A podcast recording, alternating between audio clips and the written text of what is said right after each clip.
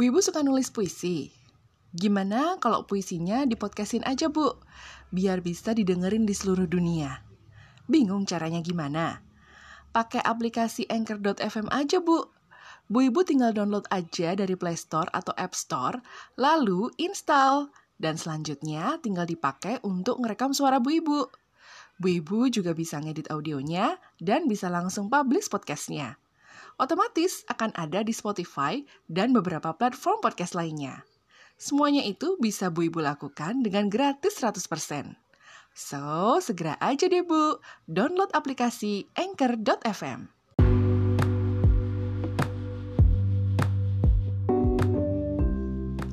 Halo, Assalamualaikum warahmatullahi wabarakatuh Hey ibu-ibu tercinta Udah lihat kalender belum bu?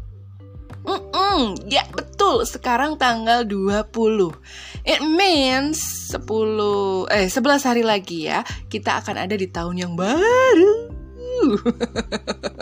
Tahun 2023 Wow, makin campur aduk gak sih rasanya bu ibu? Mungkin ada rasa-rasa nggak pengen cepet-cepet berakhir gitu ya 2022 ini. Karena maybe ada satu atau dua target yang belum kewujud pengennya ya ada injury time gitu ya bu ya. Biar bisa dapat satu accomplishment lagi lah ya at least. Ya wes bu tenang tenang tenang tenang tenang. Silahkan bersibuk-sibuk ria sekarang ini. Dan sembari ibu-ibu bersibuk-sibuk ria menata ini itu menyiapkan una inu, mengejar target di akhir tahun ini, tentunya aku Ibu Inung akan selalu setia nemenin Bu Ibu, tentunya di mana lagi kalau bukan di podcast Bu Ibu.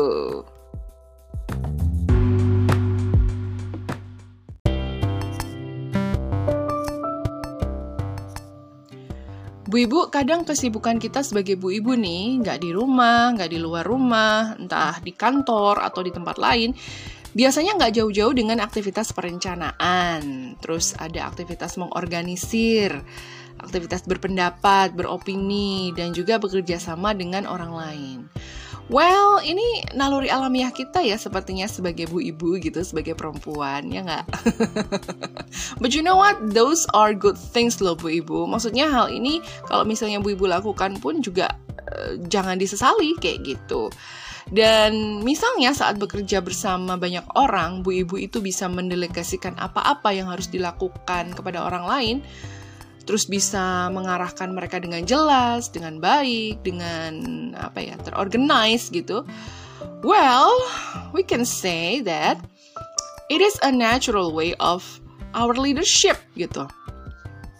Yang kita punya, yang perempuan punya dalam hal kepemimpinan gitu. So, you have to be proud of it, right, Bu Ibu? Cuma nih ya, sayangnya nggak bisa dipungkiri juga bahwa dalam masyarakat kita ini kehadiran pemimpin perempuan itu masih sering tidak diutamakan. Ya nggak?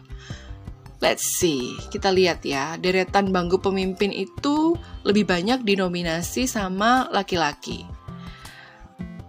Kenapa? Kenapa kok bisa? Well, ini terjadi karena sedari kecil anak-anak perempuan di Indonesia khususnya itu sering dididik untuk jadi seseorang yang nantinya hanya akan menjadi pendamping laki-laki yang akan jadi pemimpin keluarga gitu. Sehingga anak perempuan ini sering diajarkan untuk apa? Untuk patuh, untuk manut, nurut gitu ya. Dan sering kali dibungkam suaranya. Dalam artian tidak didengar pendapat-pendapatnya kayak gitu. Nah, dampak dari pola pendidikan ke anak perempuan yang kayak gini itu bisa menjadikan anak perempuan nantinya sebagai sosok yang pasif atau jadi follower aja, jadi pengikut gitu loh, alih-alih jadi seorang pemimpin. Meskipun ya Bu ya, beberapa tahun terakhir ini ya udah banyak perempuan yang menduduki posisi sebagai pemimpin. Bu Ibu juga bisa lihat sendiri kan di mana-mana sudah ada pemimpin-pemimpin wanita menguasai uh, dunia gitu ya. Tapi tetap mayoritas persentasenya itu didominasi sama laki-laki. Dan hal ini tuh berlaku nggak cuman buat orang dewasa loh ya. Praktek-prakteknya aja juga sering kali tanpa sadar dilakukan sama anak-anak. Misalnya aja nih, waktu milih ketua kelas. Nah, biasanya murid laki-laki itu yang lebih sering terpilih. Sementara anak-anak perempuan nih, siswi-siswinya itu lebih banyak mendapat peran pendamping. Biasalah sebagai sekretaris atau sebagai bendahara kayak gitu. Padahal sebenarnya perempuan juga punya beberapa kelebihan yang justru menjadikannya sangat berkualitas di saat dia menjadi leader kayak gitu. Ada seorang psikolog anak nih dari Universitas Indonesia namanya Mbak Evriani Juwita, Master of Science. Dia bilang bahwa Perempuan itu memiliki keterampilan sosial dan emosi yang lebih baik. Hal ini tentunya akan bisa memberikan keuntungan buat wanita saat menjadi pemimpin. Nah, menurut beliau, perempuan itu juga punya kemampuan yang lebih baik dalam komunikasi interpersonal, sehingga bisa lebih baik saat berkomunikasi dengan individu atau anggota yang dia pimpin. Hal ini akan membuat perempuan lebih bisa mendekati anggotanya dan membawa mereka ke visi yang sama. Wow, we are so worth it, right? Cuma ya sangat disayangkan bahwa sering kali keterampilan manajerial dan uh, leadership ke anak perempuan itu seringnya nggak diasah ya. Ya ini terjadi karena banyak sebab. Nah salah satunya adalah uh, warisan pendapat atau opini atau ajaran yang uh, hampir selalu bias gender gitu bahwa yang namanya perempuan itu tidak akan jadi pemimpin. Women never leads misalnya kayak gitu ya. Padahal sebenarnya ada kualifikasi yang memungkinkan perempuan itu untuk uh, memimpin, untuk jadi leader kayak gitu. Nah, ada juga eh, contoh-contoh lain kenapa kok uh, apa namanya perempuan itu sering dinomor kan gitu lah untuk menjadi pemimpin. Misalnya nih ya, uh, dari keluarganya itu sendiri melakukan hal-hal yang sangat stereotip gitu. Jadi misalnya dia hanya uh, orang tuanya atau ya pokoknya uh, ya orang tuanya itu hanya memberikan wawasan leadership itu ke anak laki-laki aja. Anak perempuan nggak perlu lah nggak perlu perlu nggak perlu perlu amat lah diajari tentang leadership gitu. Bahkan kadang ada juga keluarga yang udah jelas-jelas mempersiapkan anak laki-lakinya untuk jadi penerus bisnis keluarga misalnya. Sehingga dari kecil sejak dia kecil itu udah dicekoi dengan eh, materi-materi kepemimpinan kayak gitu dan mengharuskan anak laki-lakinya itu menjadi leader dalam semua hal termasuk saat bermain dengan temannya. Sementara anak perempuannya disuruh harus selalu ngalah kayak gitu. Harus selalu ngikutin kata kakak laki-lakinya misalnya. Harus mau jadi yang kedua setelah saudara laki-lakinya misalnya. Padahal menjadi pemimpin itu adalah hak setiap individu loh ya. Jadi semua orang tuh boleh gitu. Mau laki mau perempuan itu boleh. Nah, untuk memperbaiki situasi itu perlu ada perubahan ya kan Bu? Perlu ada perubahan ya. Mulai dari level terkecil. Level terkecil masyarakat apa ya Bu ya? Keluarga tentunya. Family. Nah, Para orang tua dalam keluarga itu tentunya punya andil yang besar banget buat ngajarin anak-anak perempuannya untuk at least berani bermimpi lah. Ya kan, berani bermimpi. Karena akan menjadikan mereka itu sadar bahwa anak-anak perempuan pun juga berhak loh memilih jalan hidupnya sendiri kayak gitu. Mereka itu perlu diyakinkan bahwa kesempatan untuk meraih berbagai macam hal itu bisa terbuka kok untuk mereka dan gak cuma untuk anak laki-laki aja kayak gitu, ya kan? Nah, sebenarnya jiwa kepemimpinan anak itu sudah bisa dibangun sejak dini loh Bu Ibu dan hal ini juga penting untuk diajarkan ke anak perempuan. Tujuannya apa? Tujuannya ya supaya mereka bisa tumbuh jadi perempuan berdaya nantinya gitu. Tapi yang namanya jiwa kepemimpinan anak atau kemampuan leadership anak tentunya tidak bisa tumbuh begitu saja. Ya kan? Mungkin secara natural alamiahnya itu udah ada ya. Cuma kalau tidak di apa ya tidak diasah itu tentunya tidak akan tumbuh dengan baik. Tentu kan kita akan perlu uh, stimulasi, ada stimulasi-stimulasi atau mungkin bantuan-bantuan dari orang tua untuk memaksimalkan jiwa kepemimpinan dari si anak perempuan itu tadi. Nah, yang pertama, apa yang bisa kita lakukan? Tentunya kita.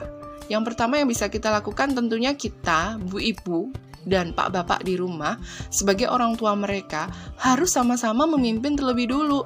Maksudnya tuh gini, uh, di dalam rumah itu nggak ada dominasi kepemimpinan apakah dipimpin oleh ibu saja atau oleh bapak saja kayak gitu. Nggak boleh.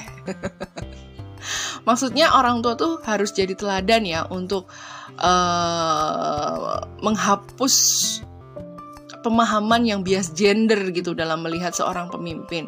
Bahwa orang tua juga tidak selalu menunjuk so, apa uh, anak laki-lakinya untuk selalu memimpin kayak gitu. Kita juga harus beri kesempatan untuk anak perempuan untuk memimpin kayak gitu kita harus menanamkan ya uh, kita bisa menanamkan ke anak bahwa siapa saja itu bisa jadi pemimpin asalkan punya kredibilitas. Begitu juga untuk anak perempuan kayak gitu. 72% dari hasil survei itu bilang bahwa jika orang tua memberikan contoh ke anak, maka anak akan belajar. Anak akan melihat hal yang dilakukan orang tuanya dan akan mengikuti itu. Jadi, pemegang peranan paling penting dalam menumbuhkan jiwa kepemimpinan anak ya contoh dari orang tua dulu, kayak gitu. Nah, orang tua dapat mencontohkan kerjasama bu ibu dan pak bapaknya itu dalam mengatur keluarga. Misalnya aja nih, contoh gampang ya. Uh, bu ibu itu punya spesialisasi dalam mengatur keuangan keluarga gitu kan So, otomatis Bu Ibu akan menjadi manajer keuangan. Meanwhile, Pak Bapak itu punya spesialisasi untuk urusan investasi, katakanlah seperti itu. So, otomatis akan jadi manajer pengembangan keuangan keluarga. Nah, dari sini nanti anak perempuan tentu akan belajar bahwa kepemimpinan itu harus dijalankan sesuai dengan kapasitasnya masing-masing kayak gitu. Jangan sampai overlap juga, ya nggak sih? Terus juga nih, Bu Ibu, Hal pertama dan krusial yang bisa kita lakukan juga di usia dini anak adalah dengan menerapkan permainan bebas gender. Nah, mungkin Ibu pernah dengar ini juga ya. Permainan bebas gender yang seperti apa sih? Ada seorang feminis kelahiran Inggris namanya Anne Oakley yang bilang bahwa perempuan itu tuh sebenarnya udah dibentuk sesuai dengan peran gendernya mulai dari pemberian mainan mereka mulai dari pemberian mainan kepada mereka sejak kecil. Anak perempuan itu sering dikasih boneka atau mainan masak-masakan dan dilarang main mainan khusus laki-laki seperti mobil. Kayak gitu. Nah, dari sinilah sebenarnya anak perempuan itu sudah mulai menginternalisasi peran gender tradisional sesuai ekspektasi masyarakat. Nah, so dari sini, Bu Ibu, orang tua dan uh, the another adulters itu kayaknya perlu membebaskan uh, anak dalam memilih mainan mereka sejak kecil ya. Karena ini bertujuan supaya mereka itu nggak terpaku sama pembagian peran gender yang kaku bahwa perempuan harus mainannya dengan boneka, harus mainannya dengan masak-masakan dengan harapan bahwa perempuan itu ya biar bisa ngerti cara ngasuh bayi, cara apa namanya uh, masak kayak gitu. Yang berhubungan dengan dapur kayak gitu. Sementara perempuan nggak boleh main-mainan mobil-mobilan. Perempuan itu bukan bukan dilahirkan untuk menjadi seorang mekanik. Itu kan bias gender banget ya gitu kan. Dan itu sangat kaku kayak gitu. Nah mulai sekarang kalau kita juga kepingin si anak perempuan ini jadi leader ya kita bebaskan saja si anak itu mau main-mainan yang kayak gimana kayak gitu. Karena kalau mereka sudah terpaku pada peran gender yang kaku ini nantinya mereka apa ya uh, kalau mereka punya cita-cita itu akan menghambat juga kayak gitu loh. Bahwa mereka akan terpaku dengan cita-cita yang kayaknya cocok aja buat perempuan kayak gitu. Padahal kesempatan itu banyak. Kesempatannya sama seperti yang dimiliki oleh anak laki-laki kayak gitu ya Bu ya. Jadi mulai sekarang mau anak-anaknya mau jungkir balik ya wes biarin aja gitu. mau mainan obeng, mau mainan kunci Inggris biarkan saja. Ternyata juga lebih senang bermain sepak bola daripada main balet gitu kan. Ya biarkan saja gitu. Nantinya dia akan punya keputusan sendiri kok Bu Ibu ya. Dan anyway, gimana komunikasi bu ibu, pak bapak dengan anak-anak perempuan di rumah? Seberapa sering mereka punya kesempatan untuk uh, speak up tentang apa yang ada dalam pikiran mereka? Seberapa sering, Bu? Nggak pernah nggak pernah dengerin mereka ngomong. Kasihan banget anaknya ya. Karena mengembangkan kebiasaan berkomunikasi dua arah dengan anak terutama anak perempuan ini perlu loh ya. Kita jadi ngasih kesempatan ke mereka untuk uh, mengutarakan pendapat mereka sendiri. Dan ini tuh bisa menumbuhkan rasa percaya diri serta optimisme mereka loh. Dan kalau mereka udah punya rasa percaya diri confident kayak gitu ya punya self esteem yang tinggi itu bagus banget dalam uh, dunia kepemimpinan kayak gitu. Nah, di samping itu, hal ini juga akan mengajarkan mereka bahwa hak berpendapat itu adalah prinsip penting yang harus dikantongi oleh seorang leader gitu. Nah, keberanian berpendapat atau bersuara itu merupakan kemampuan pemimpin yang krusial juga. Karena kemampuan komunikasi yang baik itu akan menciptakan sosok pemimpin yang mampu mengubah dan mendorong perubahan dalam hidupnya sendiri dan juga orang lain. Bagi anak perempuan, keberanian bersuara atau mengungkapkan pendapat itu penting loh diajarkan sejak kecil karena uh, di banyak lingkungan kerja nantinya ketika mereka sudah dewasa atau paling nggak kita membekali mereka lah bahwa di banyak lingkungan kerja nanti gitu kan bahkan terjadi sekarang suara perempuan itu masih sering disepelekan atau bahkan diinterupsi sama bos atau uh, teman sekerja yang laki-laki gitu hanya karena gender aja. Padahal gagasan anak perempuan itu nggak kalah bagusnya dibanding lawan jenisnya kayak gitu. Mengenai apakah nantinya pendapat mereka bisa diterima atau enggak itu urusan lain ya. Tapi yang terpenting di sini maksudnya adalah memberikan pengajaran untuk bisa uh, mengutarakan pendapatnya supaya anak perempuan ini lebih percaya diri untuk melakukan hal serupa di masyarakat nantinya kalau mereka udah dewasa kayak gitu. Kita sebagai orang tua bisa kasih pengertian loh kalau kalau misalnya kamu nggak berani bersuara atas diri kamu sendiri, nanti nggak akan pernah ada perubahan yang terjadi kayak gitu, nggak pernah accomplish sesuatu, termasuk perubahan atas situasi yang nggak adil yang sering ditimpa oleh perempuan kayak gitu.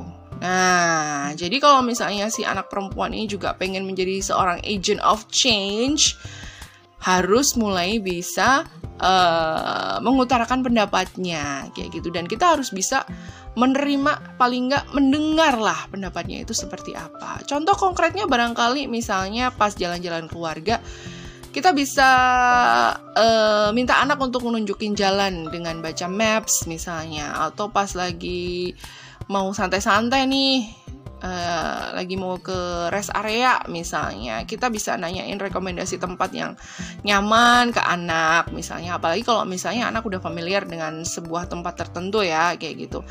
Nah, lewat hal ini secara nggak langsung mereka akan belajar untuk berpendapat sekaligus mengambil keputusan, sehingga keputusan itu nggak melulu ada di tangan orang tua.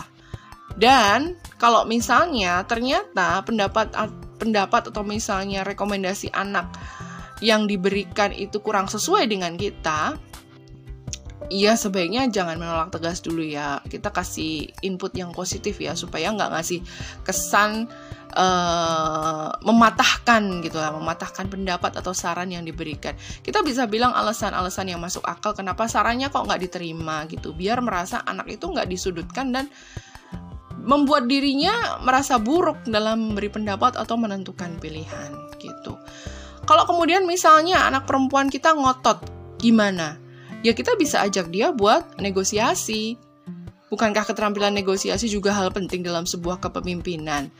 kita jangan terlalu memaksa terus harus ini harus itu mendingan ayo deh temukan jalan tengahnya bareng sama anak-anak terutama anak perempuan Nah, lewat kegiatan ini dia akan belajar mengkalkulasi dan berdiplomasi, ya kan? Ya kan? Ya kan? Bahkan ketika anak perempuan kita sedang menyelesaikan masalahnya, ya masalah yang gak rumit lah misalnya anak-anak su apa sih? Oh misalnya menyusun kepingan puzzle yang banyak. Atau misalnya ketika dia lagi praktek bikin kue dia salah menuangkan gula ke dalam adonan kue misalnya. Mendingan jangan buru-buru bantu deh gitu. Karena kalau terlalu cepat memberikan bantuan gak akan uh, membuat dia belajar untuk berkompromi dengan kemampuannya sendiri gitu bahwa dia dia tuh sebenarnya mampu kok menyelesaikan masalahnya sendiri kayak gitu. Karena kalau kita apa-apa bantuin apa-apa bantuin dia malah nanti jadi mem mempertanyakan kemampuannya sendiri dalam memecahkan masalah kayak gitu. Padahal sebenarnya kemampuan memecahkan masalah itu kemampuan yang harus dimiliki oleh seorang pemimpin. Jadi tunggu aja sampai dia minta bantuan Anda ya Bu ya lalu mungkin pernah ada kalimat seperti ini. Kamu kan anak perempuan kayak gitu. Nah, mungkin ini jadi salah satu kalimat yang sering diucapkan orang tua ketika melarang anak perempuan melakukan sesuatu. Mungkin niatnya baik sih ya. Mungkin untuk me melindungi atau menjaga mereka gitu. Tapi sadar nggak sih? Sadar nggak sih ketika Anda mengatakan seperti itu, bu ibu, pak bapak ke anak perempuan mereka, hmm, kamu kan anak perempuan, misalnya kayak gitu, itu justru akan membuatnya terkekang. Dia pun akan berpikir bahwa ia nggak bisa melakukan sesuatu hanya karena dia perempuan dan bukan karena alasan lain yang spesifik. Padahal sebenarnya ya, level keingintahuan anak perempuan itu juga sama aja dengan anak laki-laki gitu. Pasti anak perempuan juga ingin mencoba hal-hal yang bisa dilakukan anak laki-laki. Ya enggak? Ya kan? Ngejaga api keingintahuan anak itu penting loh Bu, karena hal itu akan jadi motor penggerak mereka dalam uh, mempelajari banyak hal baru. Mereka akhirnya akan terbuka gitu loh buat ide-ide terus buat cara-cara baru dalam melakukan sesuatu. And gak cuma itu, dengan mendorong rasa ingin tahu mereka, Bu, anak-anak perempuan itu nantinya akan terbiasa juga untuk berpikir logis dan kritis menyangkut situasi atau kejadian yang mereka alami sehingga mereka nantinya nggak akan apa ya nggak akan uh, eh, serta merta membeo gitu ya membeo atau meniru meniru saja pernyataan mayoritas orang. Nah, jadi mereka itu punya pendirian sendiri kayak gitu. Kalau mereka sudah punya pendirian sendiri, mereka akan terdorong untuk menjadi seorang pemimpin yang cekatan, yang terengginas gitu, yang bisa ngambil keputusan dan solusi yang tepat karena logika berpikir mereka itu udah terbentuk dengan baik gitu. Jadi mereka nggak akan menyia-nyiakan waktunya hanya untuk bertele-tele dengan masalah tertentu. Well, Bu Ibu, jika Bu Ibu telah misalnya nih menjadi seorang leader atau pemimpin yang baik di rumah ataupun di luar rumah, baiknya ya segera ajarkan aja ke anak perempuan Bu Ibu untuk bisa memimpin juga. Alright? Anyway, Bu Ibu, episode ini adalah bagian dari tantangan 30 hari bersuara 2022 yang diselenggarakan oleh komunitas The Podcasters Indonesia. Aku Ibu Inung from Podcast Bu Ibu. See ya!